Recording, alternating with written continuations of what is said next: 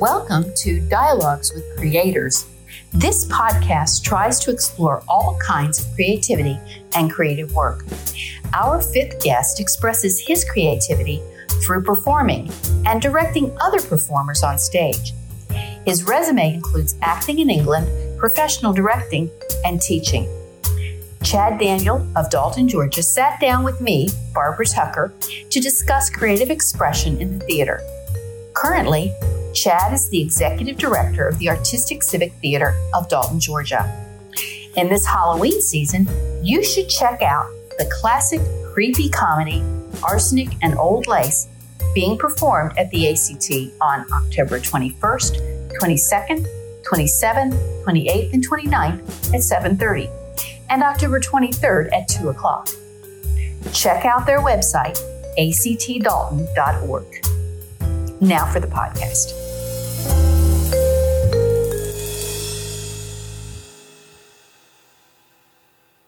Welcome to Dialogues with Creators with your host, Barbara Tucker. That's me.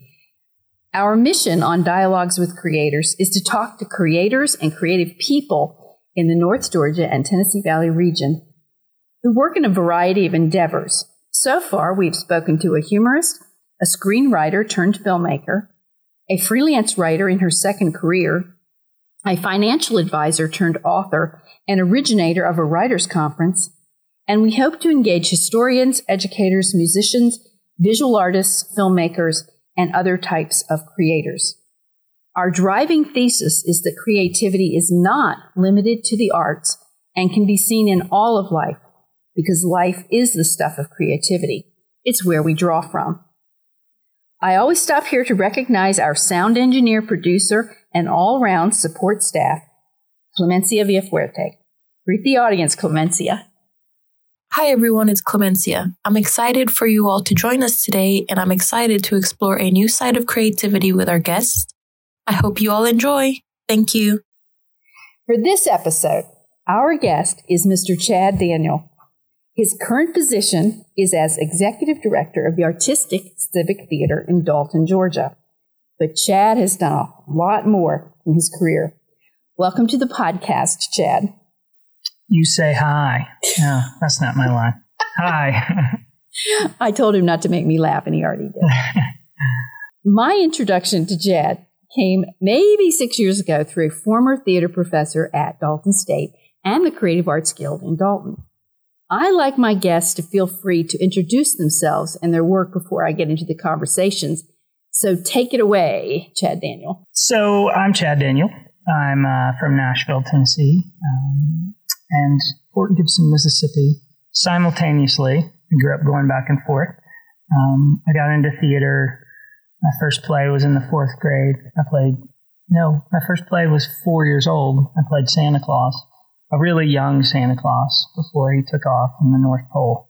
So um, my mother was a dance teacher and she put me in her dance recital. And I've always loved the theater and performing. Um, I was cursed in the sense my family, my whole family, is in the arts, um, and uh, it was a really important part of my life. So none of us have any money, but uh, um, we we have a fun life. Um, I started getting serious about acting in college um, at University of Southern Mississippi. Um, my friend was like, "You love to act. Why don't you major in theater?" And I was like, "Can you major in theater?" And you can. And um, I never looked back. I um, the program I was in was really movement based and classical theater based. Um, I cut my teeth on Shakespeare and Chekhov and Ibsen and um, Tennessee Williams and all of the classics. Um, Arthur Miller, Eugene O'Neill, um, Moliere, Marlowe. We did a lot of classical theater, and then we went all the way back to the Greeks, which was such an amazing experience. You wouldn't think a little school tucked in uh, southern Mississippi, the University of Southern Mississippi. I always wondered how they came up with that name. It was like a bunch of guys sitting around. They're like, I don't think the University of Mississippi is quite southern enough. Let's add Southern Mississippi to that.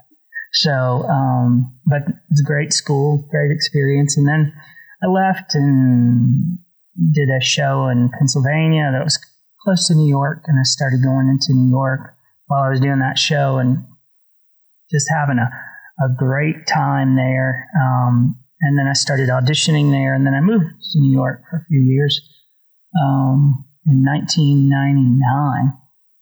And there were dinosaurs roaming the streets at that point, um, which was great. Um, and I uh, just I had a great time. Um, I did a lot of theater while I was there, and then I moved to Austin. Well, no, moved to Los Angeles for a little while, and then I moved to Austin, Texas, where I taught school.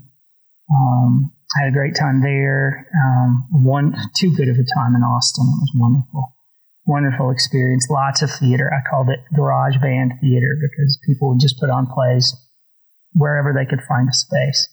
Um, and sometimes it was in a theater, and sometimes it was in a restaurant, and sometimes it was in a garage, and sometimes wherever we could find um, to do theater. And that was just a wonderful experience. We got to play drums in a band and explore that side of my creativity, and um, it was wonderful. So after that, I um, had um, an opportunity to audition for Southern Methodist University in Dallas, which is a wonderful program. And my my friend Scott Openshaw just finished his MFA, and so I told him about you. They want to see you. So I went up to Dallas and auditioned for SMU, and they said um, he told me he said they probably won't give you an answer for a little bit. And I went there, and they offered me a spot in the class after my audition that day. And so I was like, "Ooh, I better take this," even though I wasn't quite ready for graduate school. I jumped in with both feet and um, and then after graduate school, moved back to New York, back to LA, back to New York, to Dallas, back to New York. So I was all over the place, wherever I could find a show. Um, and then I realized during all that I loved teaching.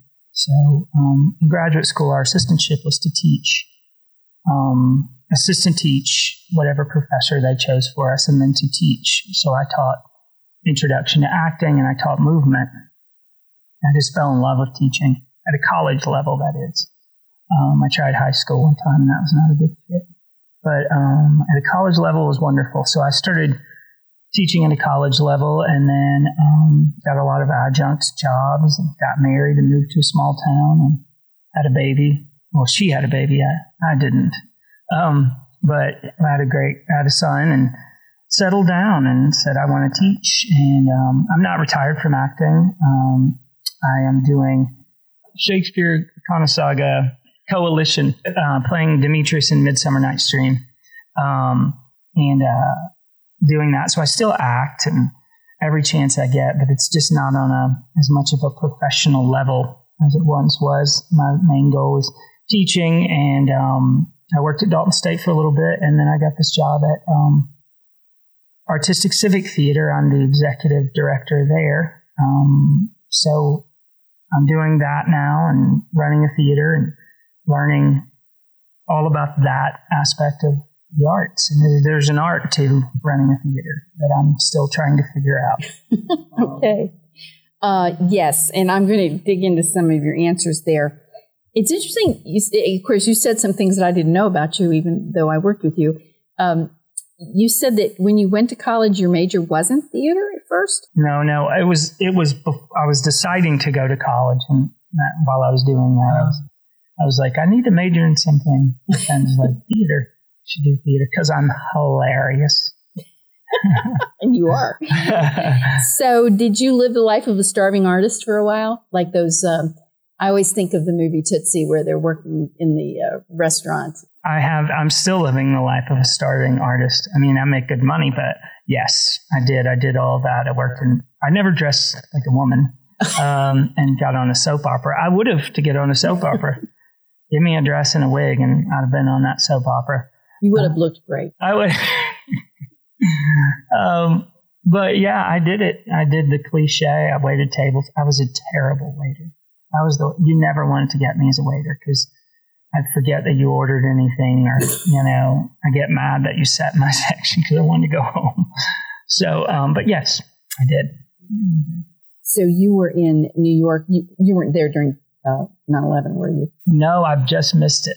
Um, I, I left in uh, left in two, 2000. Um, so I just missed it. Okay.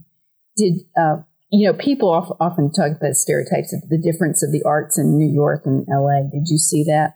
Oh, they're night and day. They're two different worlds. You know, the typical Woody Allen, you mm-hmm. know, stuff. New York is one of those places that you go. It's like going to Europe. It's everything you expect. It's just a different world. It's beautiful concrete jungle. I mean, it is gorgeous. Manhattan is gorgeous, and then you go out into Queens and Brooklyn and the Bronx, and they have their own beauty. LA was one of those places that kind of looks like big shopping mall in a sense, in a lot of ways. You go into the valley, and it's it's beautiful geographically. Um, the city is there's not it's not like until you get to downtown LA, it's not super filled with super tall buildings like you would see in New York because of the earthquakes and um, and it's just a different a different world. They're both I loved them both for different reasons. Um, Los Angeles, uh, I was a personal trainer there, so I was working in the gym and I was you know having a great time, but I kind of lost my focus there because I was having so good so much fun. I didn't focus on getting an agent as much as I should have, or there's no theater in oh, Los okay. Angeles. Really, there there's small pockets of it, but nothing, nothing on the scale of even Atlanta. Right. You know, it's just no theater. So did you did you try to get into film things? I did. I had some good um, luck as far as getting to meet with casting directors. I just didn't stick around long enough I met with um, Patrick Cunningham, who's the head of BET casting, um, Mike Fenton, who was the head, he cast everything in the 80s and 90s. Um, he was a big casting director. So my dad had a lot of connections because he was in the music business and he, he set me up to meet with both those guys. And they were, you know, Mike Fenton was like, you got to pay your dues, man. You've been here six months. I can't do anything for you at this point, but you know, give it some time. And then Patrick Cunningham was like, I was like, uh, is there a lot of roles for me? Um, and he's like, yeah, yeah, yeah. And so right after that, I, I got discouraged and left. And he, Patrick Cunningham called me. He's, he's like, where are you? And I said, I'm in Austin, Texas. He goes, what are you doing there? And I said, well, I left. And he said, well, never mind. I was going to call you to come in and read for a role, but you left. And uh, so anyway, um, my, my issue was always sticking around. But to answer your question, yes, they're two different, two hmm. different ones. Wow. So, having lived that life, what advice would you give to someone who's in college right now and, and is a theater major? Change your major. I'm kidding. Go to law school. No, I'm oh, kidding. yes, that's what we need more lawyers. yeah. Actors and lawyers, we both pretend to tell the truth. Um, no, I, um, I would tell them decide how much you love it. You know, because it is a hard. There's a lot of aspects of it that are that are difficult. You know, you're you're gonna have you're not gonna make a lot of money. You might eventually. Um, so remember, if you're in it to be a star, you're in it to be a movie star, then go play the lottery because you have a better chance of winning that than you do being a movie star. A lot of being a movie star is not about perseverance. It's not about talent. It's not about look. It's about being in the right place at the right time and knowing the right people. But if you love it and you want to do it because you love it, like I did, then keep doing it. Um, just keep moving forward. Do well in your classes. Get a good GPA. There's a lot of demand for people with theater degrees because they're so creative, and so it's not a, a degree in theater is is can be a, a big help um, if you want to act, just do it. Um, just keep moving forward and don't get discouraged because there's going to be a lot of people who will tell you you're not good enough. And it's just the way it is. But one day you'll find that person who says you are good enough. And then that's the person you stick with and then you move up from there. Um, so. One, one thing that I often think of when, you know, uh, we've kind of talked about this before, but theater is, and of course film is too, but theater is very much collaborative art. And it, there's really no room. I mean, we, we laugh about the divas and that kind of thing, but you know, you got to be willing to, to, do what you got to do. Mm. And especially in like community theater or, um, or collegiate theater, if you're not just the star, you've got to move props mm-hmm. sometimes too. And um, I've run across some students over the years that they wanted to act, yeah. but they didn't want to touch a prop. Yeah, I've run, yeah, I've no, I've run across them here too. Yes, and I did notice at the uh, last play I went to at the ACT, which we'll get to a little later, that the actors were all moving props mm-hmm. and sets quite a bit, yeah. and they they weren't too good to do that. Right. So, I think that's essential. I mean, you've got to be a team player You've got to go in because life is a collaboration. If you're hanging out with a group of people and you're always trying to be the leader and you're always trying to run the show, they don't want you around. Mm-hmm. And it's the same way with theater is life. I mean, that's the thing Stanislavski said, theater is life. It's ephemeral. It's, it's, it lasts a short time and it, you, you have, you know, one really one opportunity to make the impression that you want to make. And people have to believe your character. And but in order for that to happen, you all have to work together as a bringing the, the world of the play together. Um, you have to listen to each other on the stage. And if you've got one person who's not, who feels that they're the star of the show, even if they are the star of the show, it doesn't it doesn't work as well. Yeah, and I would say that probably follows through to any type of creative work, and mm-hmm. not just not only theater. Um, Chad, I, I think, although I may be wrong, and I want to discuss this as our next point, and I thank you for everything you shared. I feel sometimes that a lot of people separate the creation process in artistic endeavors from the performance part of it. In other words, the composer does the real work of creativity and creation, and the musician talented though they may be, is not really being creative. First, do you think I'm right in that there there is this false separation in some people's minds, and how do you respond to it? There's no separation. The creativity, if you're working with someone who doesn't allow you to be creative as an actor, it's a director, composer, whatever it is, if, if that person is not allowing you to be creative, then what you're doing is not art. Um, the there has to be creation going back and forth. Just like with the audience, when you're creating in the space, you're responding to what the audience is giving you. Um, you're alive in the moment. That's what makes theater um, so special. Is you're communi- you're in a communal environment, and the directors from there from there from the beginning, and with the actors, the director says, "All right, I want you to cross from point A to point B." you have to decide why your character is crossing from point A to point B. You have to decide what your character wants. You know, is it a pencil off the table so they can take a note um, about somebody's phone number or something they might forget? Or is it, could it be something uh, more important? Could you be crossing from the uh, point A to point B to get to a phone to find out if you're, you know, if, if you're someone has died, you know, in the theater, the tricky part is to always make it more important. So that's where the creativity comes in. An audience, the audience comes to a show to watch the important parts of life. Realism is not naturalism. It, realism is the important parts of life. Um, it's the, the heightened moments of life. And it's important that you create you creatively create that. And the director can't create it for you. The set designer can't create it for you. The only one who can create it is you. And a good director, the first thing they'll ask you is, what do you want? What does your character want?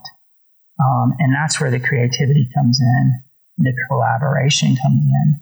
I always compare theater to music because there's a tempo to it there's a, an idea of like, are you playing a chord? Are you playing a scale? Are you playing a note? What is your character playing here? Um, what are they communicating? Because um, you're not playing for the audience, you're playing with the audience. So if there's a laugh, you can't talk over the laugh. You have to hold for the laugh. You have to respond to what's coming back and forth. So you have to do that creatively too. Um, and there's technical aspects of it, and there's creative aspects of it learning to play both elements of that is the tricky part. It's very difficult. It's easy to get up there and memorize and say lines. it's not easy to get up there and to be real and in the moment and you know do everything that you're supposed to do. You know, it's um, and you see people try it all the time. And I tell them, you, know, you can spot it. An audience knows when they're being hoodwinked, and then they know when they're they're watching something come to life in front of them. And the hoodwink can be like, oh, that was good. But when they're watching something come to life, it's transformative for them. That's where that's where you change people's hearts and minds is watching it you know, come to life. Um, and there's different um, levels of creativity between comedy and drama, and you know, mixing up the two.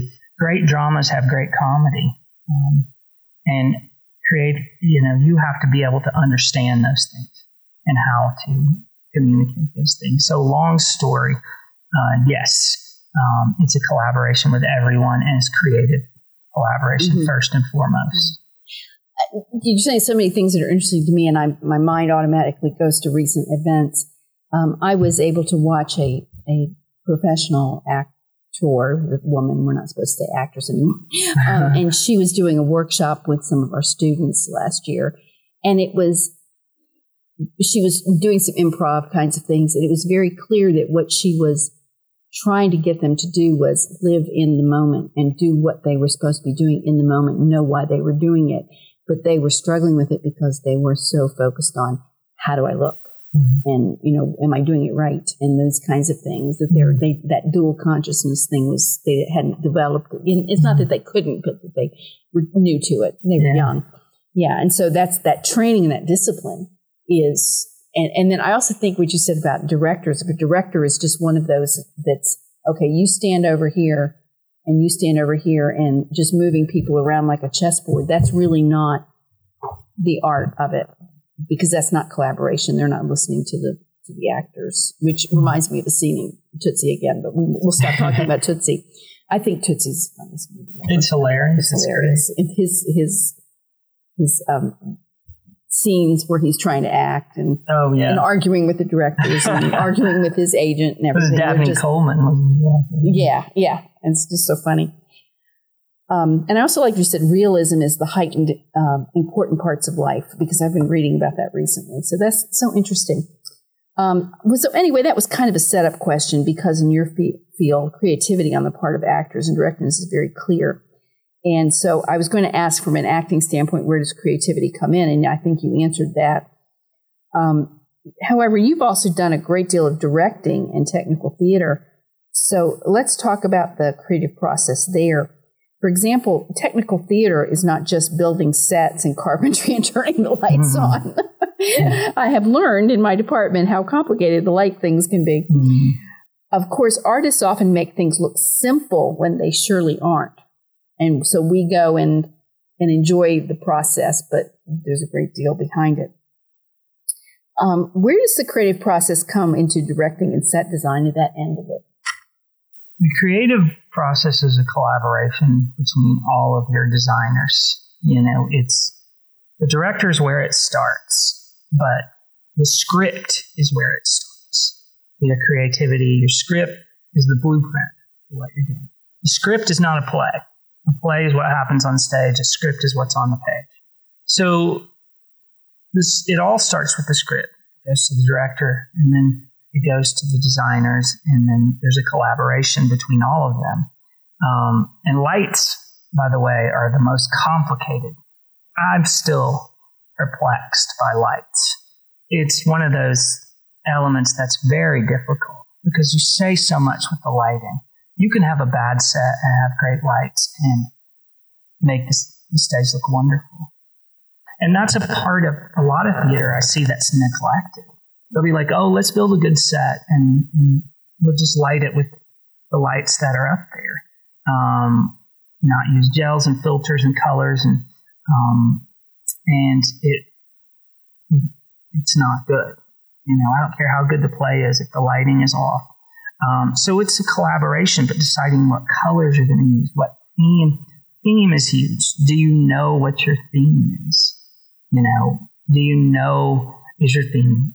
You know, is your theme um, uh, unrequited love um, is your theme, uh, revenge is your theme, and going with that theme, which is your kind of your umbrella of everything, and it builds out of that. You're doing um, Othello, you know, understanding if you're going to go with revenge, if you're going to go with um, if you're going to go with jealousy, if you're going to go with you know understanding what the theme is, and then from that you build out.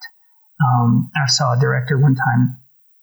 He did Othello, and it was a big spider web. It was the set was set up like a big spider web, and it was there was a clear distinction of theme. And then I've seen other things. I saw a production of Macbeth where the director cast all women as men and men as women, and uh, in the in the roles, the male roles were females and the female roles were men, and it didn't work because he didn't have a clear theme or know why he was doing it. They asked him why he was doing it. He said, "Well, there's a lot of beautiful women in this town," and I and I was like, "That's a terrible." Reason. That was what he said in the interview. I can't think of women in Macbeth being beautiful. That's not right. That's really not, the point. And I thought there were elements I loved. evil. right. and and I loved the witches as males. There were parts of it that Yeah. worked, but there was a lot of it that didn't work though. And not understanding theme. So from that umbrella of theme, you and the designers are get all on the same page. Um, and the director decides the theme. Um, and once that theme is decided, you all kind of go off into your respective corners and work from there and build on that. And the lighting designer builds the color scheme, the, the, the movement of the lights. Movement on the stage has a lot to do with it. And I'm not talking about movement of how the actors move. I'm talking about how time moves, how color moves. Everything has a rhythm and a tempo. And where does the rhythm and the tempo change? Where are the fills? Where are the where is the silence? So much understanding that so much on stage happens between the lines. Um, the lines are a lot of time what gets in the way of the silence, um, and that's what happens with people too. Um, and um, so understanding how that's happening, how the movement on the stage. Anybody who's worked for me, who's worked with me, can tell you I'm very selective where I put my silent moments, where I put the pauses, where I put those moments. Um, because I feel like it has to move in a certain direction. And once the lighting designer and the costume designer, props master, and the set designer all understand how the director wants the show to move, you can build movement on a set with nothing moving. It's just the the, the contrast, how the contrast, the the the, the lines um, work together, the curves work together, um, is movement. So you all kind of create from those ideas. There's a you know, there's a, a million ways to go about doing it, but um, you always kind of acquiesce to the director. What does he want? Um, and you know, I had an actor tell me one time, it's a collaboration. The director's not in charge. I'm like the director's absolutely in charge. He's absolutely in charge. Um, but a good director collaborates and then he works with his actors. But he's the final say so. Well, the buck has to stop, stop, somewhere, and so the actor's not the person who's going to get, um, you know, blamed if something goes wrong. Right. right. And he's telling me he's the storyteller. hmm Yeah. So yeah, it's it's everybody. Chad, thank you for coming by today for this dialogue with creators. I appreciate your time, and I encourage the listeners to check out the Artistic Civic Theater of Dalton to learn more about it and its upcoming season. Come see me. It's lonely over there. So come see me. Okay.